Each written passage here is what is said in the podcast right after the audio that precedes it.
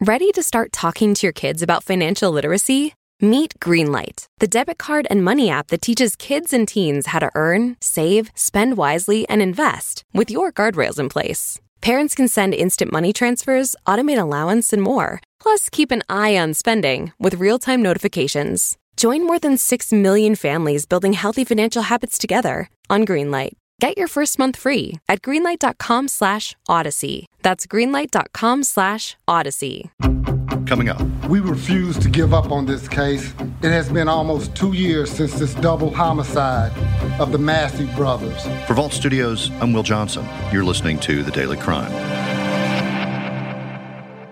In December of 2020, a few weeks before Christmas, two teenage brothers, 15 year old Devin Massey and 17 year old Jonathan Massey, were found shot to death in a Fort Bend County, Texas neighborhood. There were three victims with gunshot wounds. Two of those victims had fatal injuries and were deceased upon their arrival. But over the past two years, investigators have been working the case. And just last month, four suspects were arrested and charged with murder. When this crime first occurred, I was immediately notified, and I was devastated to learn that a mother had lost two of her children in one criminal episode. Shortly after that, my phone began ringing from people in the community who were upset, who were hurting that these two very popular young men had been killed. There was a demand for justice, and we began meeting uh, and trying to resolve the issue in our community. I am thankful for God, thankful to God for these men behind me who could have very easily let this case go cold. It took some time to solve it because it was a difficult case, but they stayed the course. They remained vigilant and diligent in their efforts and were able to bring these individuals to justice.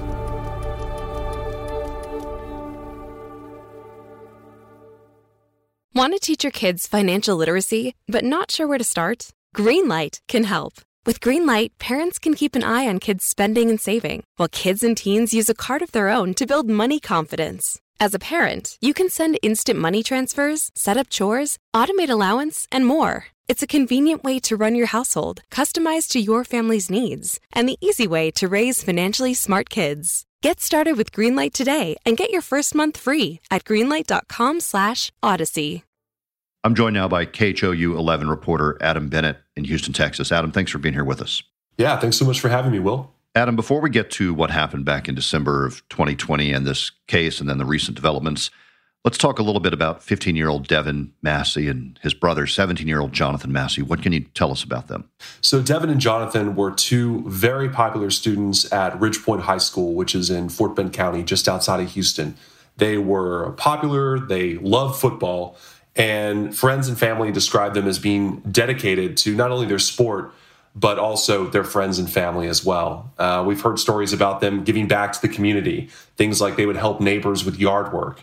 And a former coach described them as being lovable, humble, and not troublemakers at all. And Adam, this happened in Fort Bend County, Texas. Tell us about that area a little bit, just outside of Houston, right? Yeah, so Fort Bend County is just to the southwest of Houston. Really nice area, good schools, um, higher than average median household income. Really doesn't have a lot of crime. I, I rarely go out there to cover these kind of stories. And of course, there are little pockets where, you know, some areas are worse than others, just like any place in the country. But in general, it's a really nice, safe place to live. Adam, let's go back to December of 2020. Tell us about what we know about this case and what happened to Devin and Jonathan Massey. So this was December 12th of 2020. It was a Saturday evening, just after 8 o'clock. And according to a family friend, the brothers, Devin and Jonathan, were in a car with a friend of theirs. They had just come back to their house, to the to Massey Brothers' house from the grocery store. They were inside a car parked on the driveway when several masked men pull up behind them in a car and start shooting. The Massey brothers were killed on the scene there, and their friend who was in the car with them was seriously injured and later hospitalized, but did ultimately survive that shooting. Um, and at the time, uh, detectives learned that multiple people inside that vehicle fled the scene. And from what I read from early reports, the only known witness was that injured friend in the car. Adam, listening to the recent press conference where investigators talked about this investigation and then the recent arrest that we'll get to, it sounds like they needed tips from the public and then they just had mountains of evidence and they dedicated tons of man hours to this case. The sheriff said they easily dedicated hundreds, if not thousands, of man hours to this case. And, and both he and the district attorney said, look, this is a case that very easily could have gone cold. And they thanked the investigators for staying on this case over the course of almost two years because the sheriff admitted he, at this press conference announcing the arrest, he said, look, we really didn't have anything to go on when this first happened. We were asking the public for tips but we didn't really have much. And this is a case that very could have easily fallen by the wayside. But he said investigators stayed on it. Sometimes they would be working 24 hours straight and then hand it off to the next person on the next shift. He said some detectives would even leave the force and then hand the case off to new detectives. So this was really a multi year, ongoing, dedicated case that the district attorney said, quite frankly, took so long to solve because it was such a complicated case. Adam, did investigators talk specifically about how they broke this case open?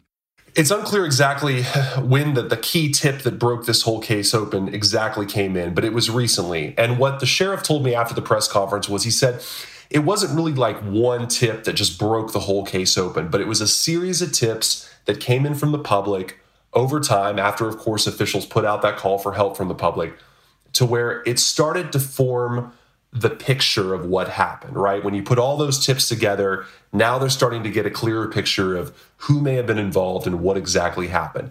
And based on that information, investigators say they began surveillance of these four men that were ultimately arrested. And after doing a lot of surveillance, because they, they point out they had to have an iron tight case here, you really had to make sure that you had all your ducks in a row, all the evidence that you needed to be able to make this case and get the conviction. Once they felt like they had that, then they moved in and arrested these four men over the course of just a little bit over a week last month. One of the first suspects is Dallin Phillips. He's 19, and uh, he's charged with murder and aggravated assault with a deadly weapon, as well as previous warrants for evading arrest and that he had prior to this. Total of over a million dollars in bonds. Donovan Phillips, age 20, was arrested as well with with uh, Dalen. Uh, he too is charged with the same thing, million dollar bonds. Jalen Allen, 19, uh, was also charged, same charges, one million dollar bonds, and also Jaden Gaines, uh, million dollar bonds for murder and aggravated assault with a deadly weapon.